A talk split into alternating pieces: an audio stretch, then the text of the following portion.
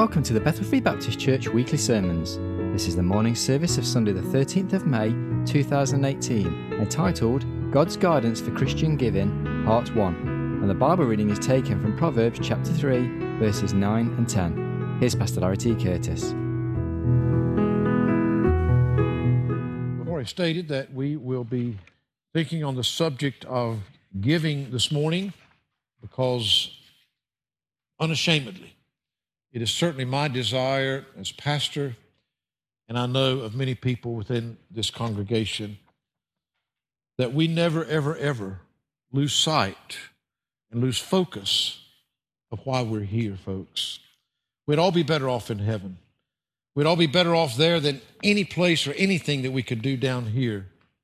But I want you to remember God had a purpose for you in eternity past. His purpose was to save you through the shed blood of Jesus Christ on the cross. But God still has a purpose for you. I know you can sit back and you can say that you're saved and you're on your way to heaven and you can be saved and you can spend eternity in heaven, but that's not why you're still here. If God didn't still have a purpose for your life right now, right here, right where you are, He'd take you on to heaven because I know He wants what's best for you. So you can look around. You can look at what other people are doing and what other people can do, and you can look at all these other things, all that you want to, but I don't care who you are or where you're from. I don't care how short a time or long a time that you've been a child of God. I want you to remember God wants to use you. And so many times, you know, I've, I've, I've told the story before about, uh, you know, somebody going to the doctor and they go to the doctor and, and, and a lot of times when you go in to see the doctor and you're telling you got this pain here or this pain somewhere, you know, and, and, and, and of course the doctor starts kind of feeling around and poking around and punching around and, and, and, and, and sometimes he hits a spot and it's tender, you, that hurt. Well, the thing is, is that you may have felt it, but just because you felt that sharp pain, it wasn't for your bad. The doctor's finding out what you need. He wants to be able to help you to make you well.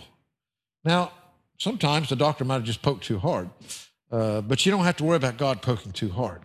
Uh, he always, always, always gets it right. And of course, by the same token, so many times we have places that we're hurting that we don't even realize that we don't know about. You know, many people die of terminal things in this world because they suddenly find out that there was something wrong with their body that they didn't even know about uh, until it got the best of them. We meet people like that all the time. We meet people on the street. We have friends and family. They don't know what happened. One of the gentlemen that we were talking with uh, at, at, at the outreach yesterday, he said, I didn't plan to turn my back on God. I didn't plan to backslide. I didn't plan to get out of church. He said, I used to be out here doing what you're doing right now. But he said, somehow just over time, you know, he said it just kind of started. He said, I just, you know, instead of being there for every service, I just started going maybe twice a week. And then it was down to once a week. And then it was down to, well, something happened that one time a week. I wasn't there at all that week. And so uh, sometimes it, it, became sporadic. And he said, what I found was that, uh, you know, it got easier and easier. It got easier and easier just, just, just to miss and not. Th- he said, I didn't plan it. But he said, and I said, you know, I said, I, I told him my own testimony. I said, you know, I was raised in a Christian home. I didn't have a choice. We were there every service, no matter what. We were there in God's house. But then there came that time when I was there by choice because I wanted to be. And I even, when, when, when I went off in the military and, and, and, and I was genuinely looking for a place to worship and all this, and, and in those early weeks I couldn't find a place, and so I just started uh, going a bit less and a bit less and a bit less. And a lot of things happened over the next few years. But I can remember about four years later when I found myself in a church. And again, not because I had necessarily would have been there, except the fact that I had gone back home. My parents, even as a even as a, a, a, military young man, they expected me to be in church with them on Sunday morning, and so I was there. And so was my new bride, and uh, she had never had anybody expect her to be in church before. Uh, and uh, so she wasn't real sure about this new father in law that she had at that point. but we were there. And we were there the next Sunday.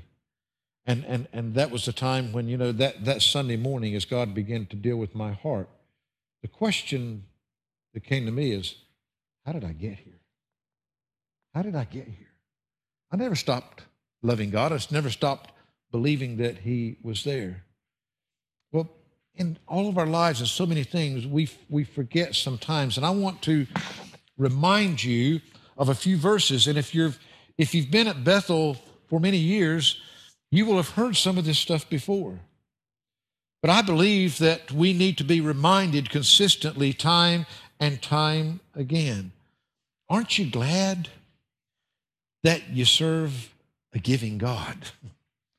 Aren't you glad that He doesn't avoid giving, but He does everything that He can to give and to give and to give? God is all about giving. And God is about teaching us His principles to where your life can be the very most that it can be, not the least. God doesn't want you, and I realize, folks, even the Bible talks about there's a lot of harlots out there. There's a lot of people that are, that are out there doing things for all the same reason. There's a lot of people that are wanting to get into your, to your pockets and to your checking accounts and to your banking accounts for all the wrong reasons. I'm only asking you to do one thing as we look at these over the next few weeks. That's do what God wants you to do.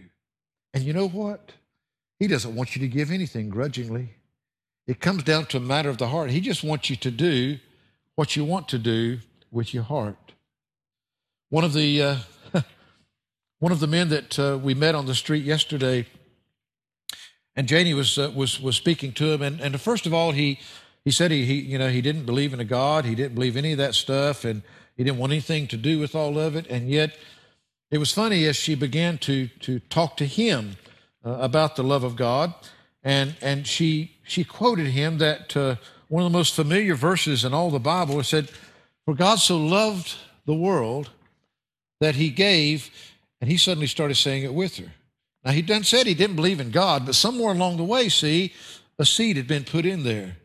For God so loved the world that he gave his only begotten Son, that whosoever believeth in him should not perish, but have everlasting life. May I say to you, as we look at these principles over these next few weeks, it really does. The first thing you've heard me say it time and time again, you can look at the seven churches in the book of Revelation and that progression farther and farther and farther away from God. And it all began when they left their first love. They didn't love him like they used to. They didn't love him like they one time did. You see, God loved us so much that his giving was as a response to that great love that he had for us. John also wrote these words in, in 1 John chapter 3. In 1 John chapter 3, and again in verse 16. So John 3 16 and 1 John chapter 3 verse 16. And he says here, hereby perceive we the love of God. Here's how we see and know God's love. Here is how we perceive the love of God. How? Because He laid down His life for us, and we ought to lay down our lives for the brethren. Now, what's interesting there in John 3 16, for God so loved the world that He gave His only begotten Son, the Lord Jesus Christ, that we might have life. Here, how do we perceive the love of God? Because it was God Himself that gave His life when He died on that tree. Jesus was just as much God as the God and Father in heaven that, that gave him. But notice what he goes on to say in the next two verses. But whoso hath the world's good, and seeth his brother have need, and shutteth up his bowels of compassion from him, how dwelleth what? The love of God in him. How dwelleth the love of God? You see here, he's not giving. We don't give to get. There is a principle that you can outgive God and you'll always get back more, but the focus should be on you give to get so you can give some more. It should always be on the giving.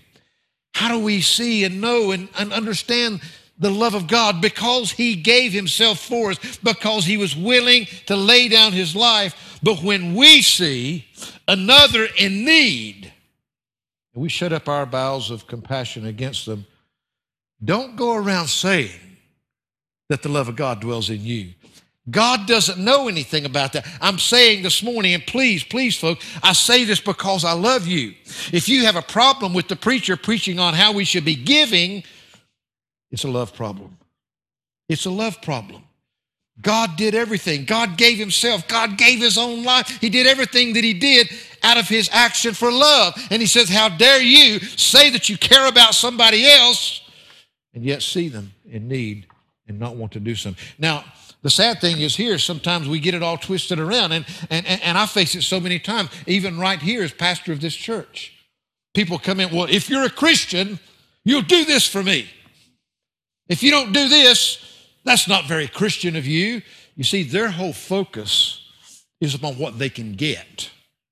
And they're trying to take and turn this around that if you don't give me what I want, then you don't really love God. You're not really much of a Christian if you do that. No. If God's in your heart, you're going to want to meet a genuine need. But what I found is that most of the time, those that are just looking for what they can get, for what they can get, for what they can get, you never, ever, ever, the more you give, the more they're going to want. The more they have, the more that they're going to want. But we find here, he says, My little children, verse 18, let us not love in word, neither in tongue, but in deed and in truth. It's easy to say, I love you. It's easy to say, I care. But it's a whole other thing. And boy, I wish the problem is I don't I don't have enough time this morning to dwell upon this point alone. I want us to begin by by focusing the attention upon Giving is a response of that which matters to us. Giving is a response of love. When we love someone, we want to give to them. We don't want to take from them. We don't want to take anything from them. We want to be able to bless them. We want to be able to give to them. Proverbs chapter 3, verses 9 and 10, the passage on the screen before you says, Honor the Lord with thy substance and with the first fruits of all thine increase. So shall thy barns be filled with plenty, and thy presses shall burst out with new wine. Honor the Lord with thy substance, which that which you have, whatever you have, little or much. I think I've told the story before. The young man that was just getting started with a new business and all this, and he was a Christian. and He wanted to honor God. And of course, Dr. Criswell was a pastor at the First Baptist in, in, in, Dallas, Texas for many, many years. And so he gone, he went into Dr. Criswell's office and he was talking to him, and he said, Pastor, I want you to pray with me. And he said, I want to make a promise right now that I'm going to give the Lord the first fruits of everything. I'm going to give God 10% of everything. I'm going to pay my tithe off of whatever the Lord blesses me with. And at that time, he, he had a job that was paying him like $40 a week. And so that was $4 a week that he would put in the offering. And he promised that he was going to do that. Well, God blessed this young man. And, and, and, and some years later, he had his own business and, and, and it had changed. And it come to the point to where instead of making $40 a week and paying $4, his tithe alone. He was making like five grand a week, and his tithe was $500 a week. And he went back to Dr. Criswell and he said, Pastor, Pastor, can, can we do something about this, this, this promise that I made God that I would do? He said, Well, he said, I can't do anything about the promise. But I guess we could pray if you want to that God just decrease that salary back down to $40 a week so that you could feel a whole lot better about giving the $4 a week instead of the, the 500 a week. The fact is, folks, if we don't honor God in the small, I had a, a, a one of the, the, deacons has going to be the Lord in, in, in my home church in North Carolina one time, and and he was a, a, a, a, businessman. He, he worked in managerial roles in, in the textile industry and whatnot, and, and he was a very clever man. And, and, and he, was, uh, uh, he was asked one day by somebody else, to say, you know, why, why, why didn't you just start your own business? You'd be making a whole lot more money. And, uh, and he, he made an astounding statement that I was just a young man at the time when I heard it and I thought about it and thought, huh. He said, Well, he said, God has blessed me. And he said, I've always had good, steady work and I earn good money. But he said, You know, he said, God never opened the door for me to, to go down that path. And he said, I think I know why. He said, God knows how much he can trust me with. God knows how much he can trust me with. He said, I've always tried to honor God. But God probably knew that if he gave me too much, he might be the one with Dr. Criswell. It'd get harder and harder. See, riches aren't a bad thing, but it's the place they come. I want you to realize that's what it's not money that's the root of all evil, it's the love of money. When you begin to love what you have more than you love God and love those around you, that's when it becomes a problem. So many times we don't really, really believe in the first place that it all comes from God. we count it as ours. I worked hard for this. I earned this. I'll do what I want to do with it. We forget to realize everything, all good gifts are from above. Even the health and strength that you had to earn that is God's blessing upon your life. And, and, and, and let's just get something straight. I'm, I'm going to give you three basic parts of giving that I believe is the full picture of giving with God. And we're going to be lucky if we get through one of them this morning, but uh, I'm going to throw a bunch of stuff out there and hopefully hopefully it'll make you to do what we were talking about in the Bible study time this morning to study to show yourself approved, maybe to get you to digging a bit deeper to see what God has to say about a lot of these things. You see, I believe that God gives us the principles to guide our lives that will help us to be able to be able to be all that we can in this life. I believe that as we look at these principles in God's Word, they will make you happier, more joyful, more fulfilled. If your focus, if your love, if your attention is upon the things that you have, then you're never going to be, you're never going to have that you're not going to have that joy that is unspeakable and full of glory that you, you can't even describe, that peace that passes all understanding. You see, God said, Honor the Lord with thy substance and with the first fruits of thine increase. Now, do you believe that the Proverbs are just for the Old Testament saints? Proverbs are one of the places that for most for most young people, I believe it's one of the most valuable books in the world to get our teenagers into. it's these principles for living. It's one thing that we focused on over and over and over and over and over and over when we had the, uh, the Christian school here. These proverbs, there's nuggets that if we'll just listen to them, they're so pointed. It's kind of hard to misunderstand them a lot of times. I mean, they just they don't cut any corners. And he says, honor the Lord with what you've got, whatever that substance is and with the first fruits of all thine increase. So you honor the Lord with what you've got right now. He also says, everything that you increase beyond that, he gets the first fruits. that's what I want to really try to just focus in on for a, a few minutes here this morning is the first fruits. You see, I believe that is the very uh, first dimension of, of, of God's uh, giving. Uh, that's where it all must begin. Now, remember, we're, we're talking about the work of missions. And, and, and this is why that we're focusing on this, but these principles apply right through our lives. Now, if we're thinking about as we approach our missions conference, I want you to be praying about certain things. Now, you have to be careful some things you pray for because God answers prayer, okay? And, uh, and we have to be very, very careful because, uh, you know, one of the first things that God needs in the work of missions is personnel people. People that are willing to go wherever, to do whatever, whatever God wants them to do, whether it's on the doorstep across the street or whether it's to the farthest ends of the world. Across the street and around the world, God needs people that'll go. It also requires prayer, individual prayer. He tells us, you know, to literally to, to, to look on the harvest. It's white, all ready to harvest. Look on those fields. They're, they're ready to harvest. But he says, Pray ye therefore the Lord of the harvest that he send forth laborers. He sent forth laborers. Why? Because the harvest is plenteous, but the laborers are few. There's plenty of work to be done out there, but there are very few people that are willing to put that work before their own. What do they love the most? You see, I'm, I'm, I'm folks, He's coming back. He said, Be careful what you say that you love, because don't start saying that you love the things that God loves and, and, and think that, that uh, uh, if, if you love in other things more, that God's love is dwelling within you. It takes personnel, takes prayer, it takes possessions, takes the thing, you know, I'm, I'm, I'm not ashamed. I'm, I'm going to ask you not to do what I want you to do, but I want you to pray earnestly over these next weeks. I want you to pray earnestly about what God wants you to do and what God will do. Because as we go through these three principles, I'm going to show you where I believe that God shows us that it needs to begin.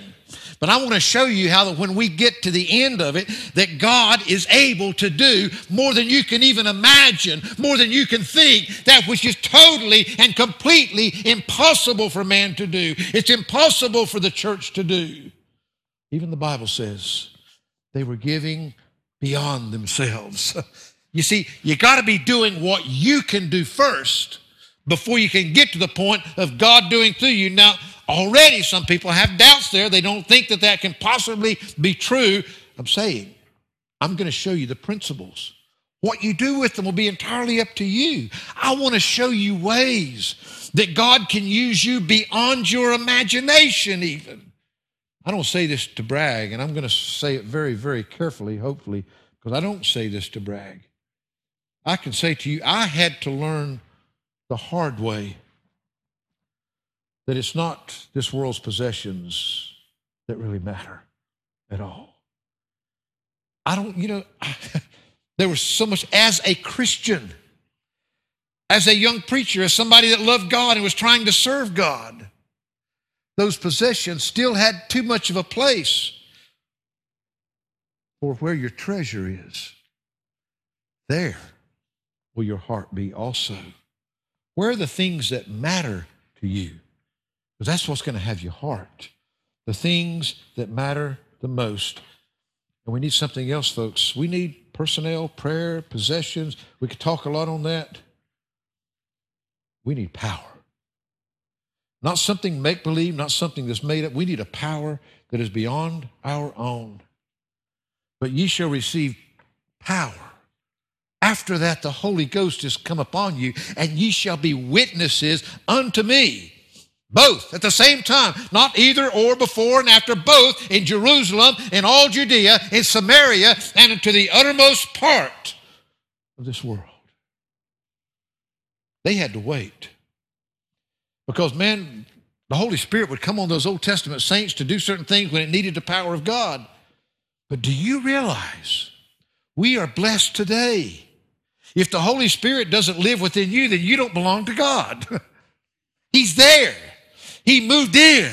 He took up residence. He put the seal upon you. You are God's. And that's the power that it takes to do this work.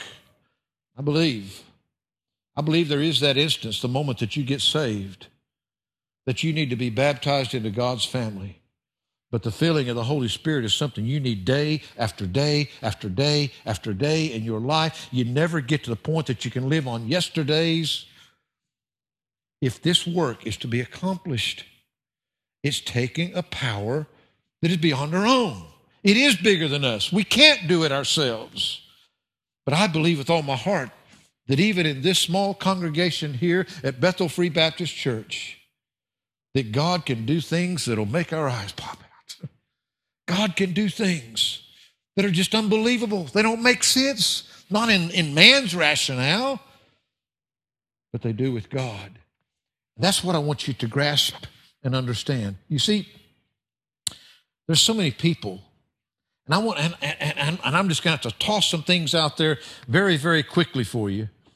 But there's so many people that think that uh, tithing is just an Old Testament thing. Okay, it doesn't belong in the New Testament. Well, part of that comes because there is a lot of false teaching. You know, you don't got to pay your tithes to be a Christian. You don't have to pay your tithes in order to, to get to heaven one day. You know, in, in, in the Old Testament, they had to pay their tithes under the law or they broke the law. Jesus fulfilled the law. We're living under grace. But I got news for you. The tithe and the first fruits, which go hand in hand with each other, as we will see in Scripture, are something that is there. First of all, may I say to you, the tithe didn't begin with the law. It was part of the law, but it began before. And I don't have time to go read all those passages. You can either write them down or you can go back and listen to it online and write them down then. But we find if we go right back into Genesis chapter 14, verses 18 to 20, who was the first man that God ever called out of this world to be a people separate from this world? Father Abraham. Abraham.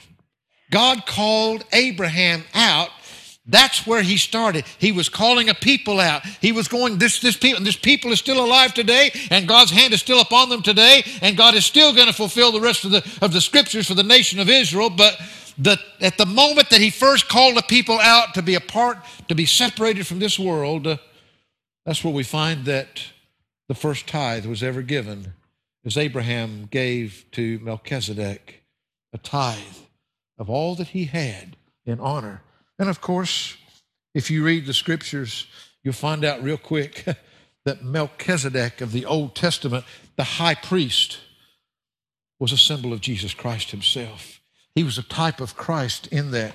Matter of fact, if you look into the New Testament, into the book of Hebrews, and look what he says in Hebrews chapter 7.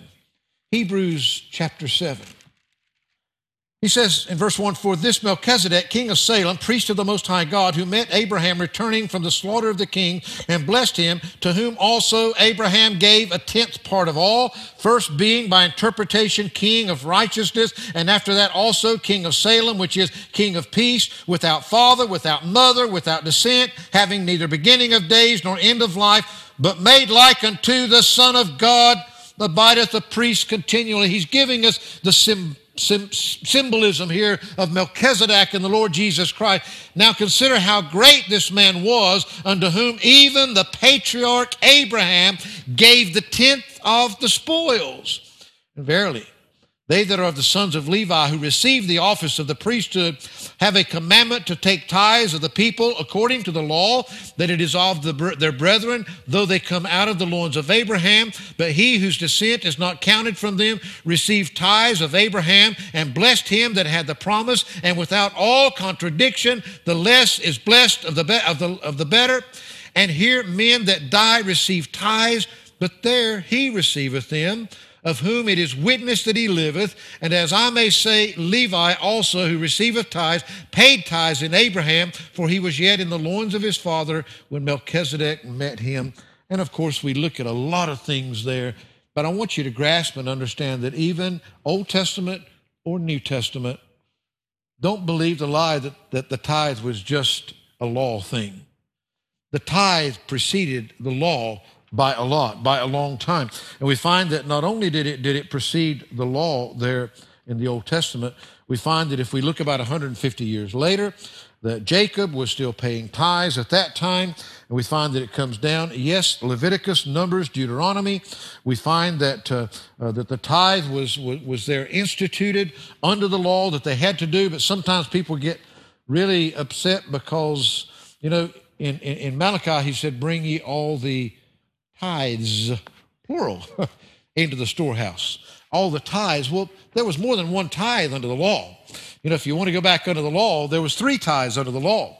And and and and and two of them were taken every year, and one of them was taken every third year. So, so you got to put about 23 and a third percent of everything into the tithe, into God's work of everything that they were blessed with under the law. That's what they were required to do because it was required by the law. Now, you're not required to do that. What God, what I want you to see though, is that the tithe, yes, it was part of the law, and yes, the Old Testament saints had to do it as part of the law, but there was something much more than that. It was a principle that God laid down that was in place way before the law came into existence, that was there and used under the law, and that it was still in the New Testament when Jesus commended it in the New Testament. Now, in the Old Testament, I want you to look at just a couple of passages, and I'm going to read these verses quickly. We find that in Exodus chapter 23, verse 16, he says, And the feast of harvest, the first fruits of thy labors, which thou hast sown in the field in the feast of ingathering, which is in the end of this year, when thou hast gathered in thy labors out of the field. The feast of harvest, the feast of, of, of, of the first fruits. In chapter 34, verse 22, and thou shalt observe the feast of weeks of the first fruits of wheat harvest and the feast of ingathering at the year's end. Leviticus chapter 23, verse 9 to 11. And the Lord spake unto Moses, saying, Speak unto the children of Israel, and say unto them, When ye come into the land which I give unto you, and shall reap the harvest thereof, then ye shall bring a sheaf of the first fruits of your harvest unto the priest, and he shall wave the sheaf before the Lord to be accepted for you on the morrow after the Sabbath. The priest shall wave it. You see, the first principle of giving in God's shows our thankfulness. It shows that we're thankful. That's what they were doing here. After you've come into the promised land, after you've reaped the harvest, then you give God's the first fruit of that harvest in thanks for what God has done for you. The problem is today, most of us aren't thankful for what God has done for us. We're thankful for what we've done for ourselves. we're thankful for all of our hard work. That's not what the first fruits was all about giving the first fruits to God was about being thankful to God for what he had done.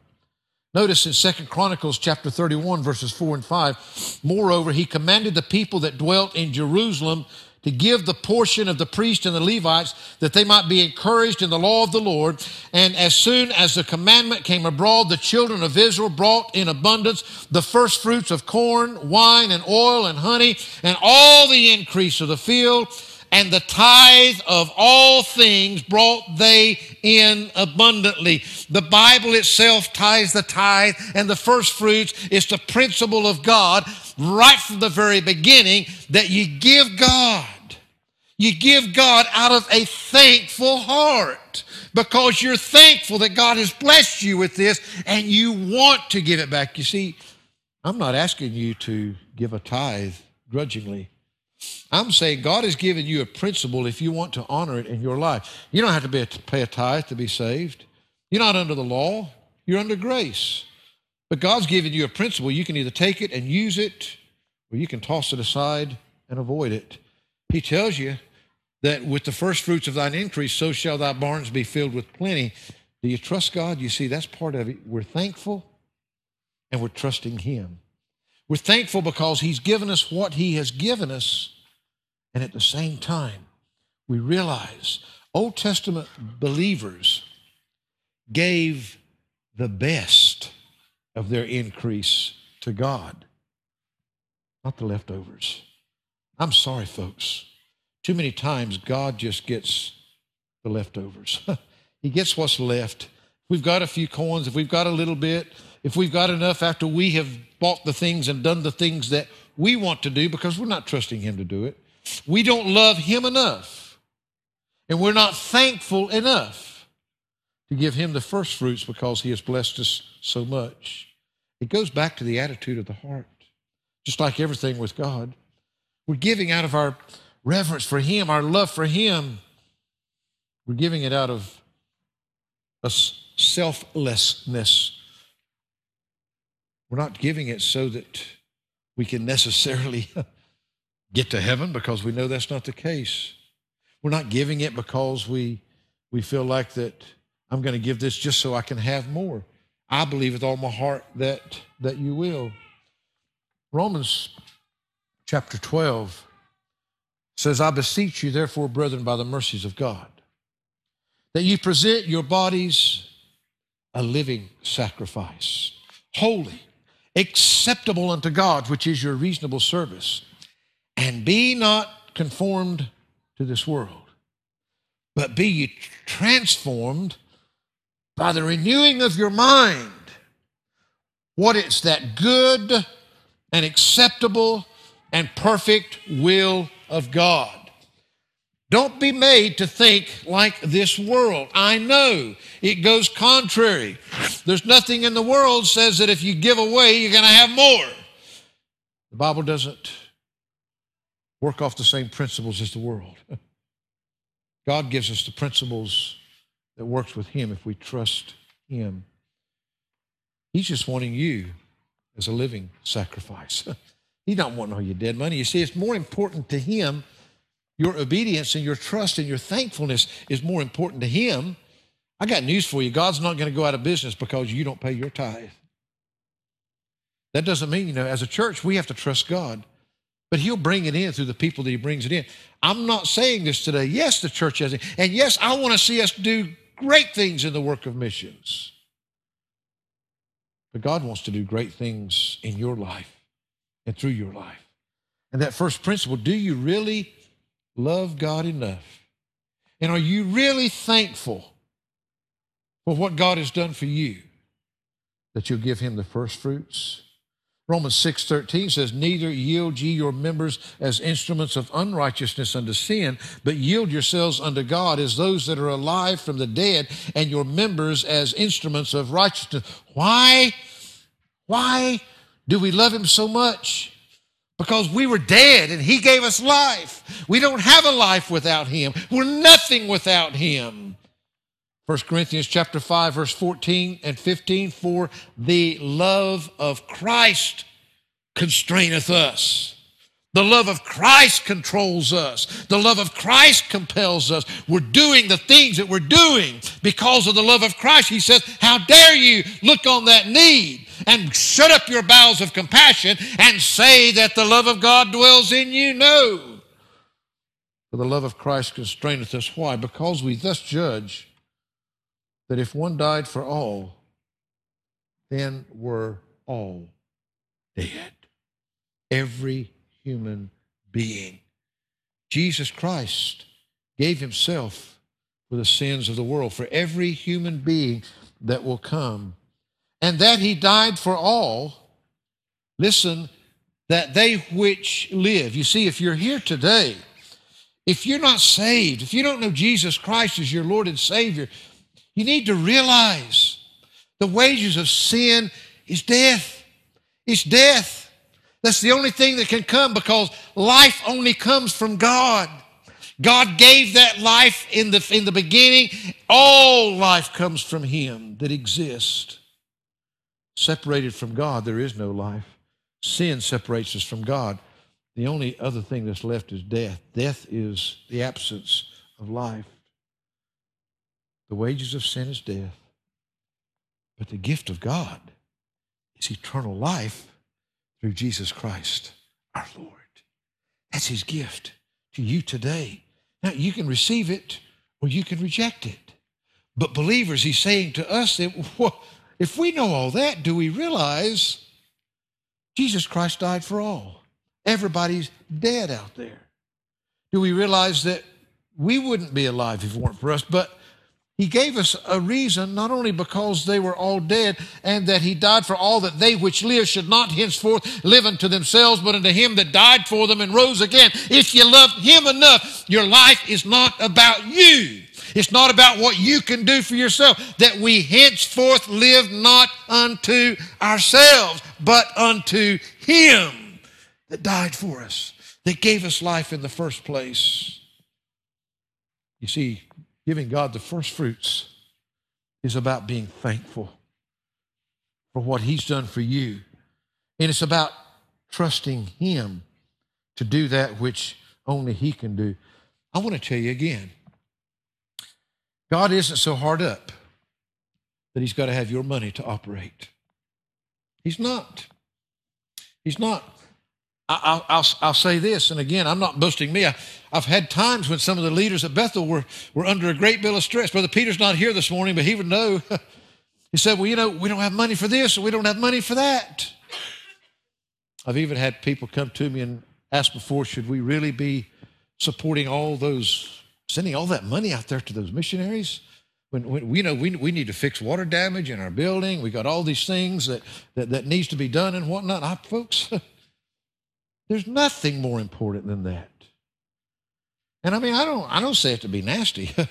I don't care if it's this church or any other church. I don't want to be a part of any church that there's anything that's more important than the souls of mankind. That's why we're here. That's why the church is here. That's what we're here for. We want to do all these things for each other, but folks, Jesus came to seek and to save that which was lost. Everything he did was that the lost might be saved. That ought to be our focus. That's why we want more people. That's why we want to be stronger. That's why we want to be there to encourage each other and lift each other up because we want to do more to see them. God doesn't need your money to keep from going broke. But he is interested in your submission, your obedience.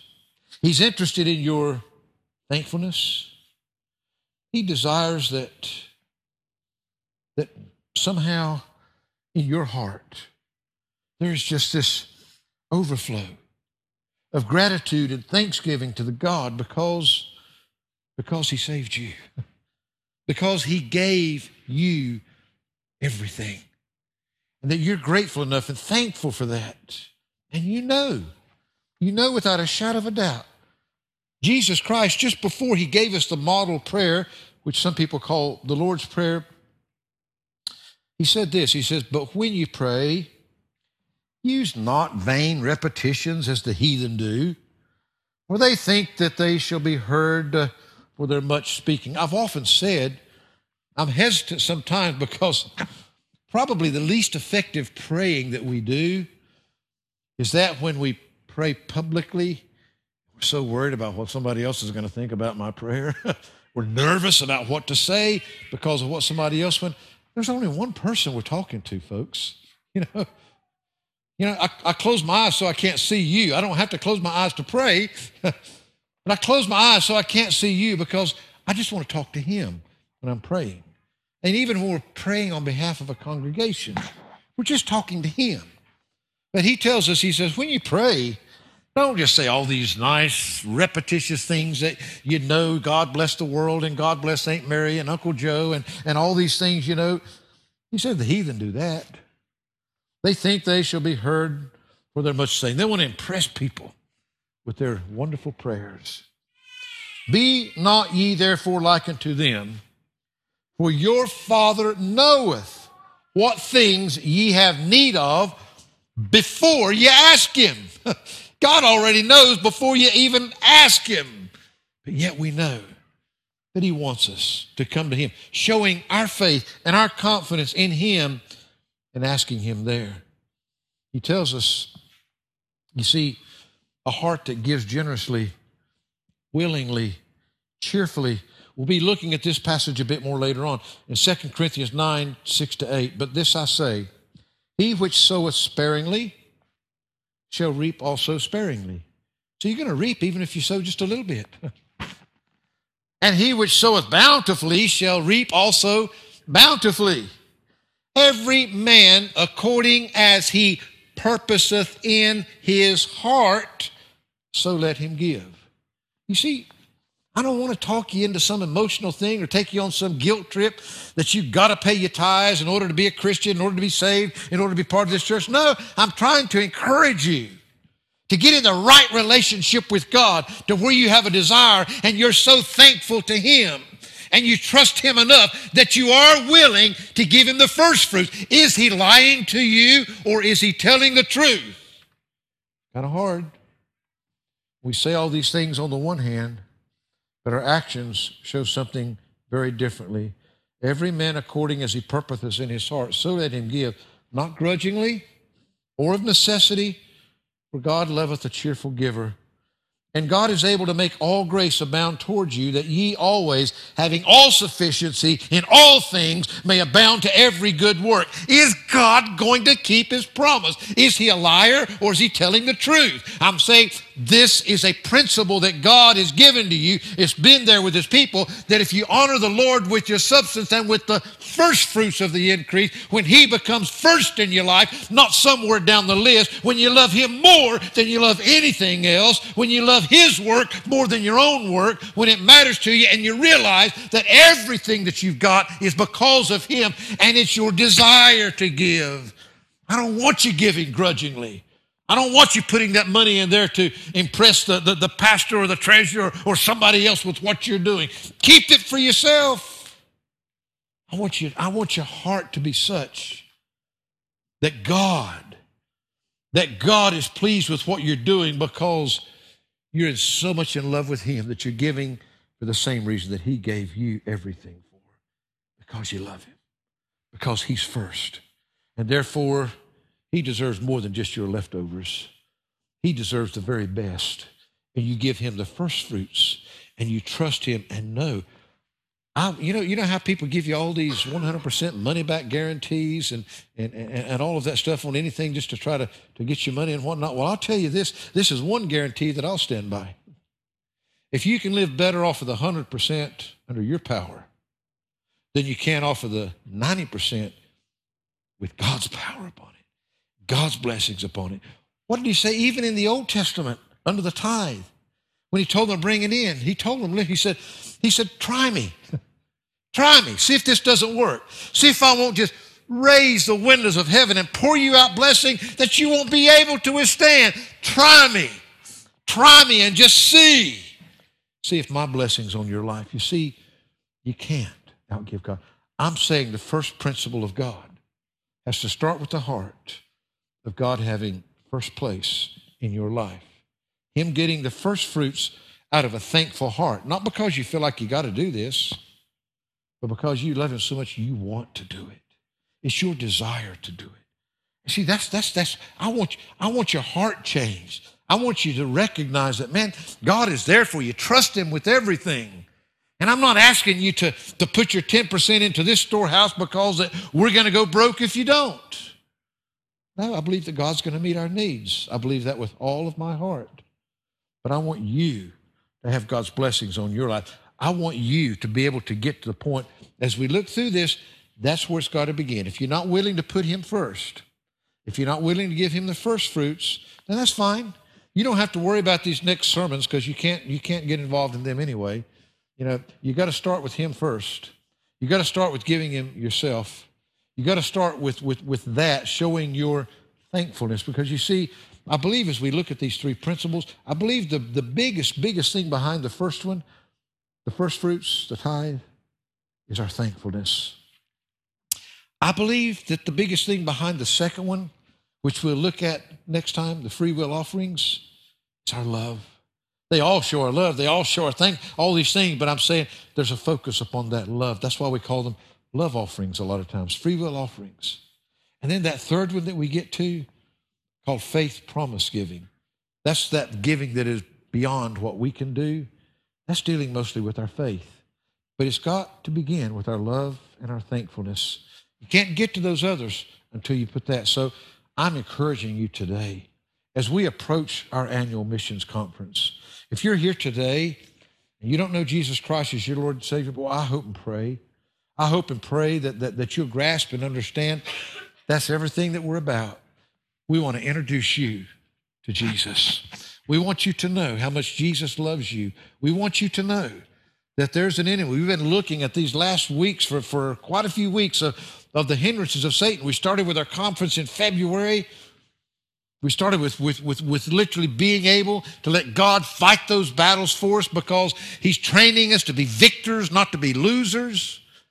We looked at these hindrances. How are the ways that Satan will come against you? Not because we're afraid of him, not because we can be beat down, because we can defeat him, praise God. We don't have to let him hinder us. We do have the winning side when we're on Christ's side.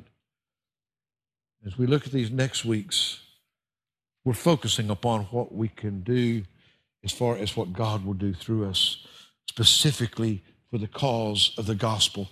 That's why we're here we want you to know Jesus Christ, and we want to take that message of Jesus to everybody possibly out there. Father, thank you for our time this morning. We know that our time has escaped us, it's gone. But Lord, please help us. Well, I, I, I feel really completely uh, inadequate in, in even trying to approach this subject in just even just, just one sermon like this. But Lord, I pray that you'd help people to realize the first principle that you gave us in giving is the principle of first fruits. Lord, and, and, and, and, and it's giving that first fruit, set off the top. And, and Lord, and even, even in the New Testament, Lord, Lord, we, we want to do that which is coming from our hearts, that which we purpose in our hearts because we have a desire, we want to. So I pray that you just help, Lord, people to grasp and understand you've given us a principle. You've given us a principle about giving and that which can be accomplished through it. But the first one, Lord, is about making sure that you have the rightful place in each and every one of our hearts, that you have first place, not second, not third, but you truly are first place. I pray that you just continue, Lord, in these days to, to meet with us, to help with us. And I want to pray especially, Lord, if there's anybody here today that's, that's, that's not saved, Lord, I know that this message today has been primarily focused towards the believers, towards the Christians, but the whole purpose behind it is that wonderful message the gospel can reach those that don't know Jesus Christ yet. Please impress upon their hearts that Jesus Christ is there for them today. That if they'll come and put their faith and trust in His finished work, He'll forgive their sins. He'll give them life, and He'll give them that life more abundantly. For it's in Jesus Christ's name we pray. Amen.